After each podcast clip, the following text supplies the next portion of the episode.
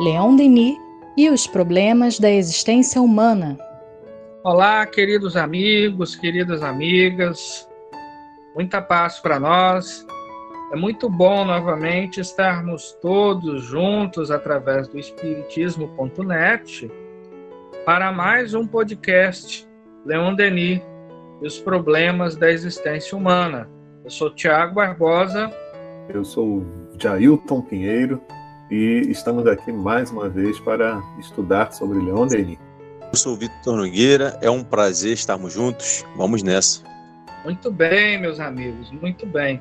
Bom, como nós havíamos dito, nós vamos fazer uma série de apontamentos dentro do pensamento de Leon Denis, claro, sobre a reencarnação. E hoje nós escolhemos um trechinho de uma outra obra de Denis, que é um verdadeiro monumento literário, doutrinário, filosófico, enfim, uma fonte grande de sabedoria, que é o problema do ser e do destino. Lá na segunda parte, no capítulo 12, nós temos é, uma reflexão muito interessante que gira em torno do tema reencarnação. Denis diz assim: antes de novamente entrar em contato com a matéria e começar uma nova carreira, ou seja, uma nova reencarnação, o espírito tem, dissemos, de escolher o meio onde vai renascer para a vida terrestre. Mas essa escolha é limitada, circunscrita, determinada por causas múltiplas os antecedentes do ser, suas dívidas morais, suas afeições, seus méritos e deméritos. O papel que está apto para desempenhar, todos esses elementos intervêm na orientação da vida em preparo. Daí a preferência por uma raça, nação ou família. As almas terrestres que havemos, de, havemos amado atraem-nos em laços do passado, readaptando-se em filiações e alianças, amizades novas os próprios lugares exercem sobre nós sua misteriosa sedução. E é raro que o destino não nos conduza, muitas vezes, às regiões onde já vivemos, amamos, sofremos. Os ódios são forças também que nos aproximam dos nossos inimigos de outrora para apagarmos com melhores relações inimizades antigas. Assim, tornamos a encontrar em, nossos, em nosso caminho a maior parte daqueles que constituíram nossa alegria ou fizeram nossa, nossos tormentos. Sucede o mesmo com a adoção de uma classe social, com as condições de um ambiente e educação, com os privilégios da fortuna ou da saúde, com as misérias da pobreza.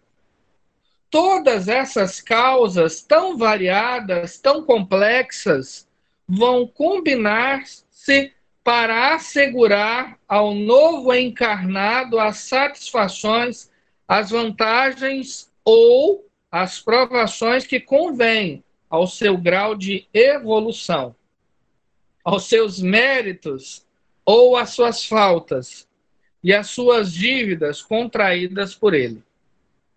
Pelo que fica dito, compreender-se-á quão difícil é a escolha por isso, esta escolha é-nos, as mais das vezes, inspiradas pelas inteligências diretoras, ou, então, em proveito nosso. hão de, hão de elas próprias fazê-lo, e se não possuirmos os discernimentos necessários para adotar com toda a sabedoria e previdência os meios mais eficazes para ativarem a nossa evolução e expurgarem o nosso passado. Nossa, eu, eu, eu, considero esse trechinho do capítulo 12 do Problema do Ser uma verdadeira joia para entendermos esse aspecto, né? Que é a escolha das provas. A escolha das provas do quê? Da reencarnação, né? Desde o livro dos Espíritos, a filosofia espírita, desenvolve uma reflexão que a reencarnação não é obra do acaso. Mais do que isso, elas são planejadas e as reencarnações elas são solidárias entre si. Ou seja, a reencarnação, essa experiência que o Tiago tem hoje, ela guarda uma relação com as reencarnações de outrora. E isso é elaborado no mundo espiritual através das escolhas, né? das provas.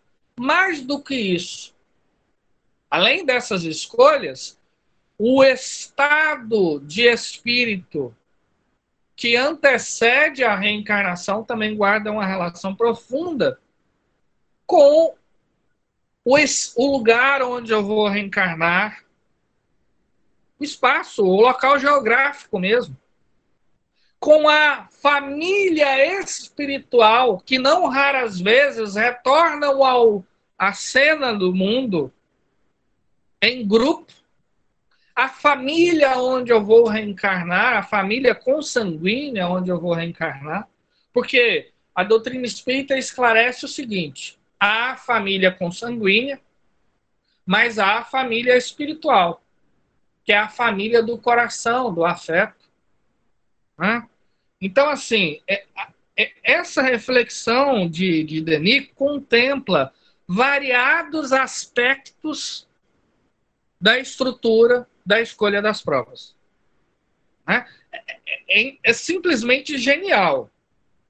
Eu vou pegar só um trecho só uma questão para porque eu já estou tomando tempo demais, né?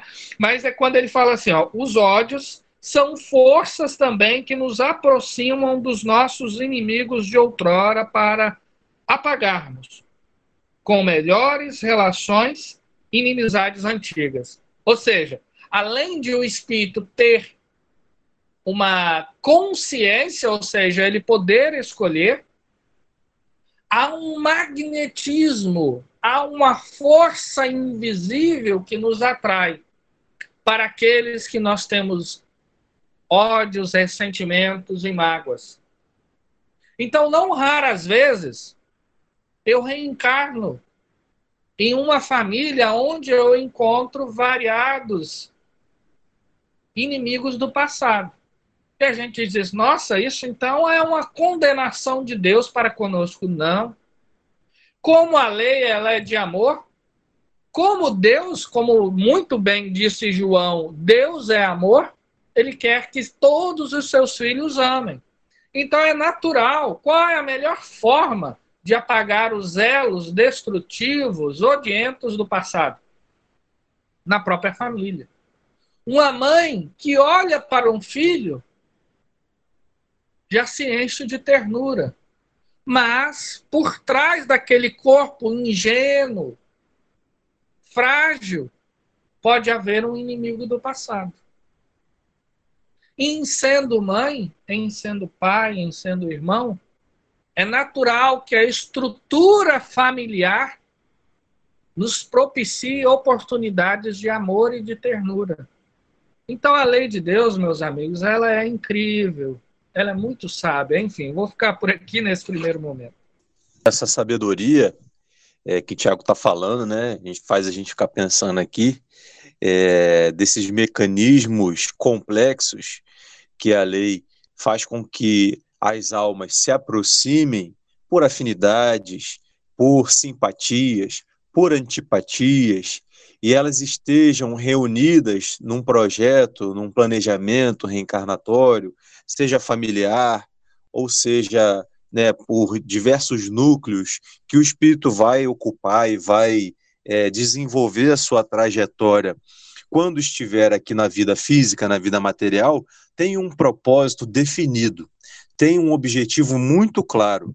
E esse objetivo, é, Kardec foi é, em busca dele quando ele questionou aos espíritos sobre qual era o objetivo da encarnação.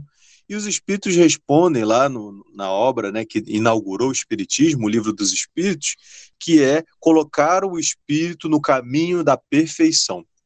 E essa perfeição vai ser, conforme nós falamos nos podcasts anteriores, a partir do desenvolvimento das virtudes, sobretudo da principal das virtudes, que é o amor.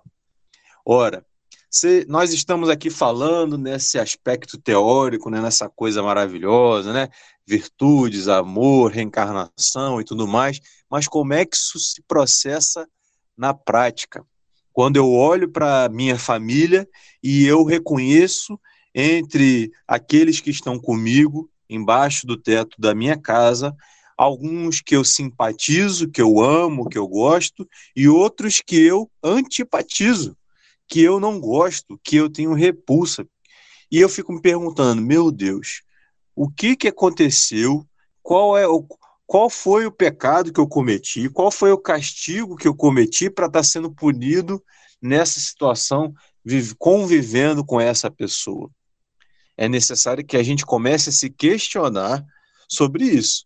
Porque se nós estamos passando por uma situação semelhante a essa, não é, é por obra, por algum erro da providência divina, mas sim com um fim útil, com um objetivo bem direcionado, que é de colocar esses espíritos em processo de reconciliação, de ajustamento, aparando as arestas e olhando para aquele que convive comigo e observando, talvez, né, para a gente começar nesse, nesse processo, não somente aquilo que aquela criatura tem de ruim na sua personalidade, mas também aquilo que ela tem de bom.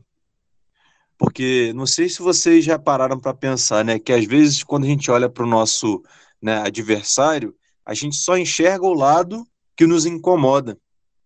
Mas todo filho de Deus tem seus aspectos positivos. E aí, temos observado esses aspectos? Temos buscado, em vez das contendas, né, das discussões, alimentar a conciliação? Temos buscado levar a paz onde o ambiente está carregado pelas discussões, pelas dissensões? É também tarefa nossa, é também responsabilidade nossa.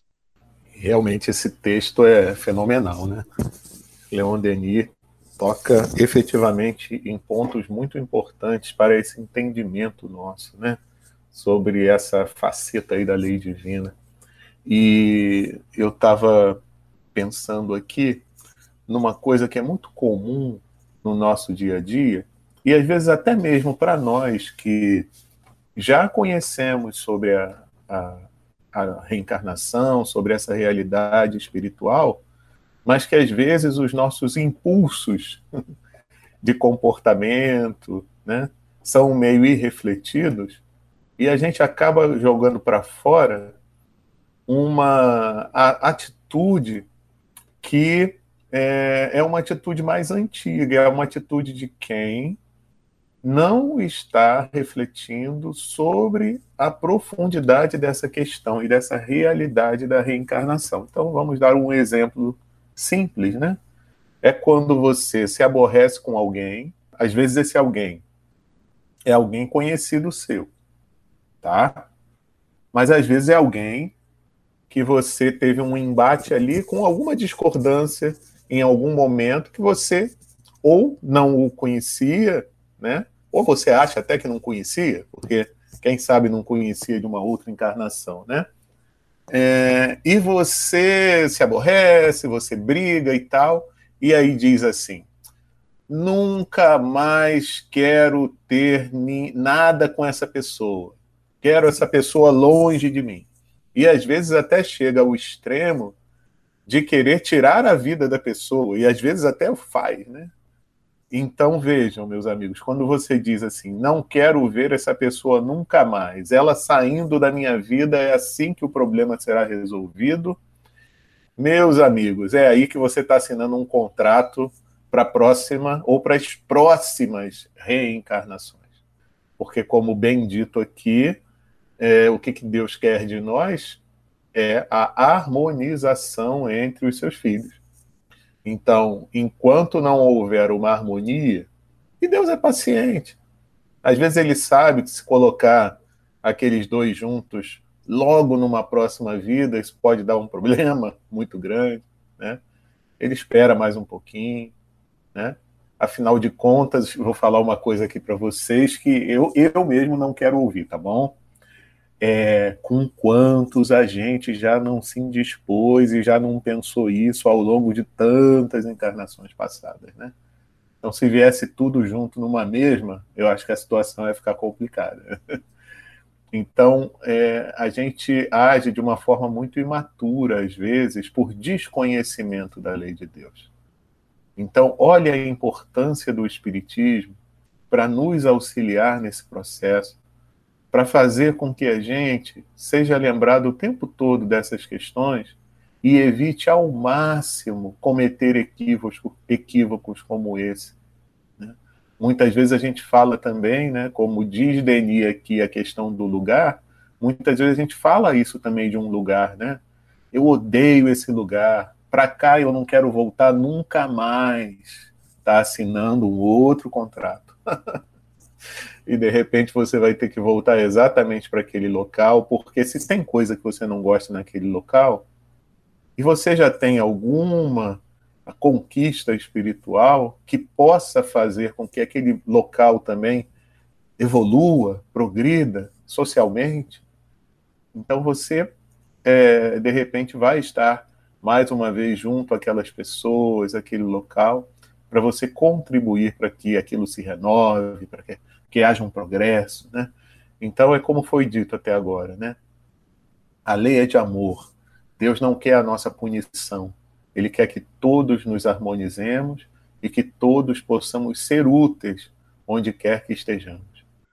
Um outro aspecto da reflexão de Denis, que eu acho que é bem importante também, que é essa questão assim do apoio na escolha das provas, né?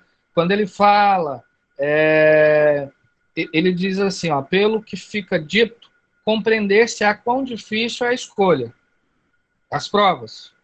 Por isso, esta escolha é-nos, as mais das vezes, inspirada pelas inteligências diretoras, ou então em proveito nosso, hão de elas próprias fazê-lo, se não possuirmos o discernimento necessário para adotar com toda a sabedoria e previdência os meios mais eficazes para ativar a nossa evolução. Bom, vamos ficar por aqui.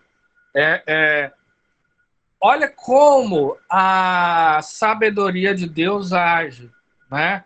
Nós sabemos que existe uma lei de sociedade e essa lei de sociedade, essa lei ela não impera somente no mundo carnal e terrestre, mas também no mundo espiritual.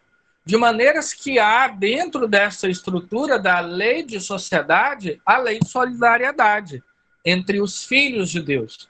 De maneiras que as almas mais sábias e instruídas, elas estendem a mão àqueles que são mais atrasados, né? E aqueles que estão um pouco mais atrás do que essas outras almas sábias e generosas, né? Então, elas nos ajudam, inclusive, na escolha das provas, nos inspirando ou até mesmo escolhendo para nós.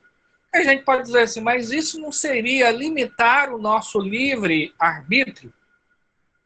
Ora, meus amigos, não raras vezes nós somos verdadeiras crianças espirituais. E vejam vocês como agem uma professora do maternal, ou até mesmo né, é, é, daquelas. É, da creche onde há crianças ainda de um, dois anos. A professora será que chega assim e fala para o bebê, né, um bebê de um ano, olha, o que, que você quer comer hoje? Não, ela escolhe. Mas ela escolhe como? Olha, há uma nutricionista que sabe exatamente qual é o melhor alimento para aquela fase. Para aquela fase, para que o desenvolvimento orgânico se dê de maneira mais saudável. Então, da mesma forma, vão fazer essas almas sábias. Não raras vezes elas vão escolher. E por que elas escolhem? Porque elas já atravessaram essas experiências e essa condição evolutiva.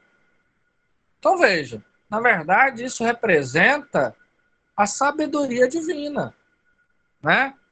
Sem dúvida, porque a solidariedade ela é uma lei universal, como estava falando aí, Tiago, e ela rege não somente as coletividades, as sociedades, mas também os mundos. Os mundos são solidários uns aos outros. Quando a gente observa a natureza, é, quando está dentro do seu perfeito equilíbrio ecológico, as relações ecológicas que, que estão né, sendo desenvolvidas nela, tudo expressa equilíbrio, tudo expressa ajuda mútua, tudo expressa a perfeição de uma lei que criou esses sistemas integrados é, de uma forma extremamente sofisticada, que agem, é, se alimentam, é, se estruturam, se desenvolvem com uma perfeição digna de né, do, do mais brilhante criador, do mais brilhante cientista do mais brilhante desenvolvedor de sistemas. E aí, nós, quando temos olhos de ver e ouvidos de ouvir, precisamos observar a solidariedade que está aí inerente a todos esses exemplos que nós citamos e pensar qual é a parte que me cabe dentro desse processo. Se o mundo respira solidariedade, o mundo criado por Deus, né, a, a natureza e o universo, se eu observo que talvez no mundo dos homens encarnados essa solidariedade ainda não seja um valor tão é, cultivado é, por conta né, da imperfeição nossa, né, dos homens, é necessário passar adiante exemplos, é necessário entender o significado dessa solidariedade, na minha encarnação atual e passar adiante através do que eu puder fazer de coisas simples dentro da minha esfera de atuação, para que a gente possa galgar esses degraus que Leon Denis vem nos falar, chegar numa condição né, de felicidade espiritual, de, de, de perfeição espiritual.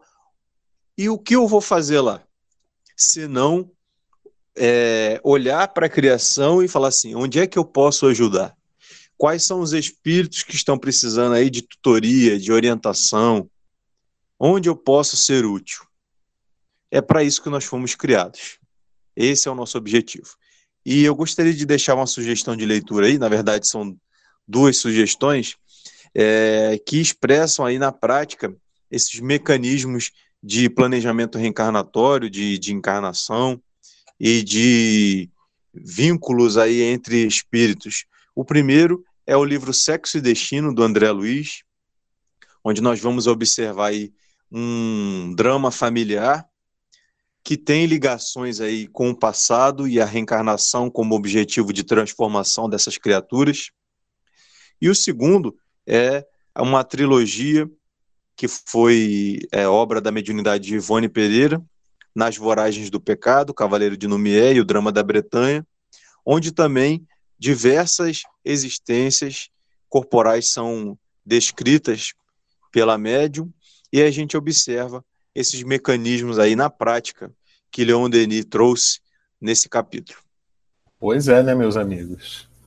Essas questões são tão importantes e ai de nós se não fossem esses benfeitores espirituais, esses guias, para nos auxiliarem nessas nossas escolhas, né?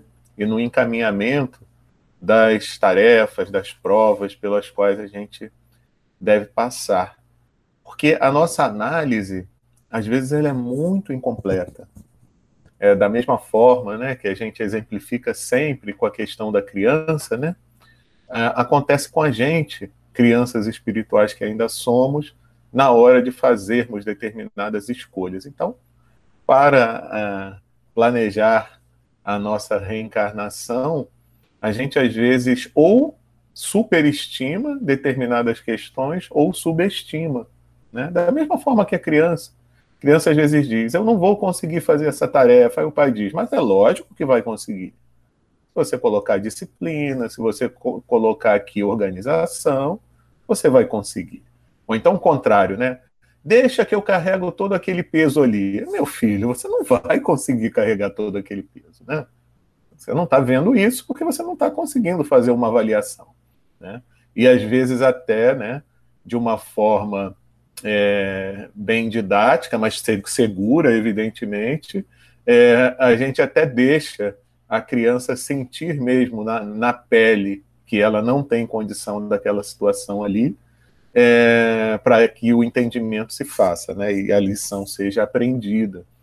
Então é muito importante essa orientação que a gente tem, né, que tem a ver com a solidariedade, que já foi falado aqui, né, desses nossos guias que sempre nos dão esse apoio na hora de escolher de forma segura aqueles caminhos a serem traçados, trilhados, evidentemente, né, como já foi dito aqui, para a reeducação do nosso espírito. Então é isso, meus amigos, minhas amigas, que possamos pensar e meditar nessa, nessas questões trazidas por Denis, né? como é, escolhemos as nossas provas e como hoje estamos escolhendo né, as nossas posições na vida, que elas possam ser cada vez mais é, levadas através do amor, da compreensão, do perdão, para que de fato a nossa reencarnação possa ser proveitosa para todos nós. Uma ótima semana, muita paz a todos, que os seus lares possam estar repletos de harmonia, de amor e de afeto. E até a próxima semana.